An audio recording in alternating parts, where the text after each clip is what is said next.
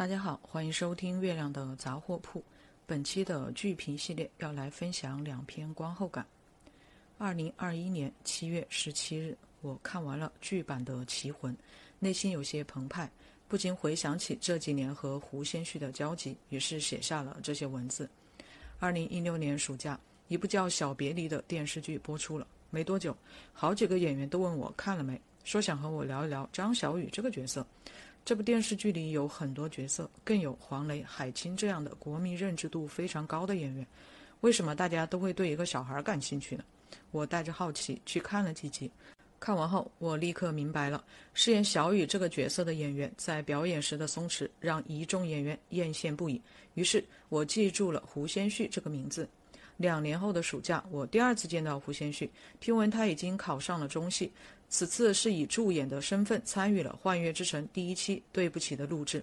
我还记得当时写下的文字：这些新生代演员要一统天下至少三十年的时间，他们代表着未来，希望能老老实实做人，踏踏实实演戏。两个月后的《我就是演员》第一期是我与胡先煦的第三次相遇。节目组给胡先煦和徐娇两人准备了章子怡的经典作品《卧虎藏龙》，美其名曰挑战自我，但在我看来意义不大。因为这两个演员在现阶段根本就无法驾驭这个作品，如果把两人扔进剧组磨个四五个月，或许会有质变，但现在只给两人几天时间，这是不可能完成的任务，也是远超两人能力范围的事情。这是一个非常糟糕的表演，但是我却因此苛责两位演员，我更关注之后陈凯歌导演的指导，这更具实践意义，也更接近于剧组的常态。对于导演来说，最喜欢的莫过于能调、可调、快调的演员。每个导演调教的方式是不一样的，而陈凯歌调教演员的方法是典型的电影式调教。电视剧是一集一集的写，电影是一场戏一场戏的写，而演员是一个字、一个动作、一个表情的抠细节。所有的表情、动作、台词必须事出有因，即必须首先得问为什么。如果还没有想明白，那就先不要动。一旦动了，就得带戏上身。这段四分钟左右的调教段落，很显然重点在徐娇身上，也给了她更大的表演空间。只是她并没有演玉娇龙，而是在模仿陈凯歌刚才演的玉娇龙。反观胡先煦，则发生了变化。虽然只有两句台词，他终于回到了自己熟悉的舒适圈，松弛。他把自己拉回到了属于自己的表演节奏。这几年的主流观点是我们应当跳出舒适圈去探索更多的可能性，可是我却希望胡先煦能够一直待在松弛这个舒适圈里。我感觉在胡先煦的表演世界里是一定先要让自己舒服的，而即兴版的这个表演是个半成品，因为对手徐娇并不在他的节奏里，这样就变得失衡了。如果在表演时喜欢或者说习惯把对手拉入。统一到自己的表演节奏里，那么也就对演员本身提出了更高的要求，需要掌控节奏，也需要更具包容性。胡先煦小时候很皮，很淘气。如果淘气只具有破坏性，那无疑是危险的。好在他淘气除了破坏之外，还有重建。在一个非常古早的视频里，我看到他一刻都不让自己闲着，他可以自己和自己玩，而且玩的东西绝对不重要。这些如果得到正面引导。会为创造性等品质打下基础。从日后胡先煦的一些访谈来看，他是个有想法、爱思考的年轻人。特别是在一个访谈里提到的关于演员和角色就像两个岛的比喻，我听完后觉得很有意思。这些都有助于他更快、更准确地分析角色、进入角色、塑造角色。这也从一个侧面证明了胡先煦的成长环境良好，家庭教育非常之科学。当然，任何性格都是一体两面的，多动的反面则是注意力不够集中。平移到表演世界，就是要解决表演的稳定以及专注的问题。在《卧虎藏龙》的这段表演里，我看到的是胡先煦在面对一个自己不熟悉的题材时缺乏方法，而了解创作规律、学习方法、进行实践，正是系统学习的重要内容。二零二一年的暑假，我第四次见到胡先煦。此时的他即将成为一名毕业生。在过去的三年时间里，他有好好学习吗？绝大多数影视作品都会涉及到人物的成长，都会谈到人物弧光，但真正把成长线写得好的屈指可数。剧版的《棋魂》则做了非常正确的示范，里面的每个人物，无论出场时间是长是短，都有血有肉，各具风采。他们共同服务、作用于时光这个角色的成长。《棋魂》里的群像非常精彩，感谢编剧、导演及一众演员。《棋魂》是胡先煦首次担纲男一的作品，我将其视为他的代表作。十年演艺生涯的思考与沉淀，都体现在了时光这个角色之中。在二零二一年这个不算炎热的暑假，我收下了他的这份毕业答卷，一个在职业生涯里极具意义的作品。演员的第一自我胡先煦与第二自我时光在《棋魂》里达到了高度的统一。在时光追问自己为什么热爱围棋，围棋对其来说到底意味着什么，有何意义时，胡先煦也在叩问自己为什么热爱表演，表演在他的生命里意味着什么，有何意义。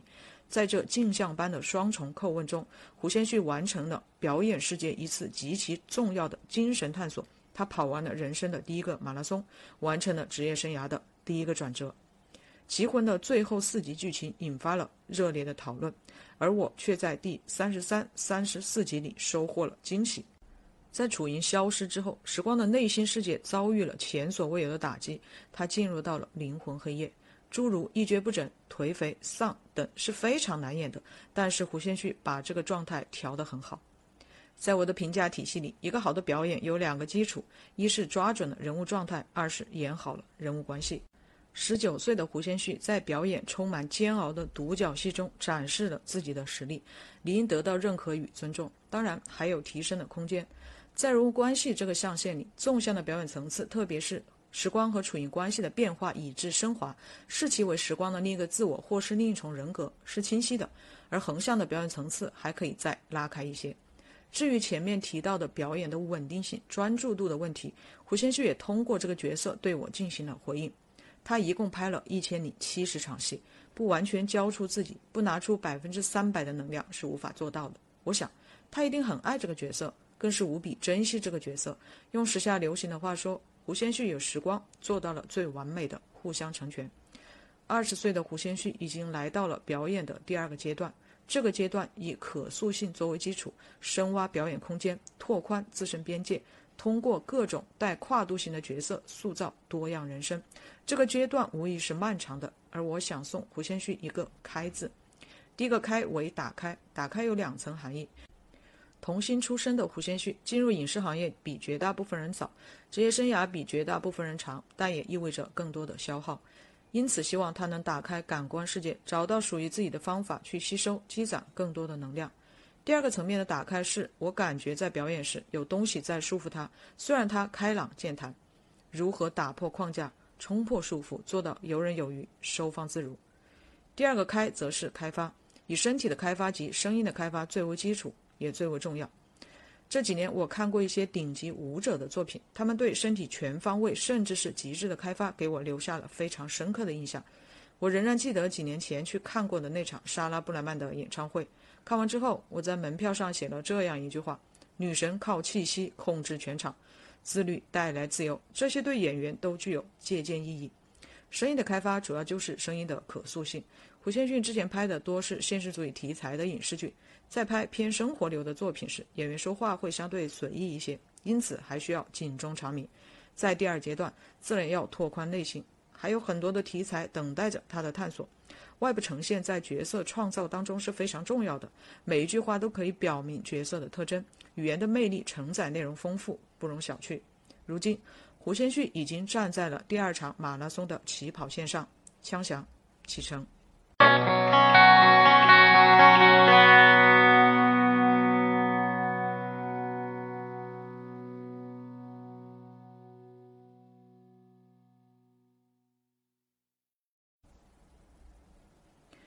二零二一年九月三日，我看完了《扫黑风暴》这部剧，差不多囤了十集才开始看。看完后有点小激动，心想着等到结束时一定要来好好写一篇观后感。不料剧情却急转直下。一来我很少追剧，虽然只有二十八集，但对我来说战线还是拉得有点长。更重要的是，后面的剧情严重偏离了我的预期。在看最后几集时，我的热情与期待已被消耗殆尽。为什么会出现这种情况呢？我想用电影视听语言中关于蒙太奇的内容来做类比。蒙太奇可以分为三个层次：微观蒙太奇、中观蒙太奇以及宏观蒙太奇。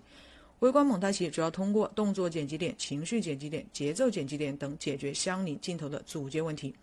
中观蒙太奇主要通过各种形式的转场解决段落与段落之间的衔接关系，而宏观蒙太奇主要解决整个片子的布局谋篇。《扫黑风暴》的前几集之所以让我激动，是因为这部剧在微观层次做得非常好，即每一场戏都很好看。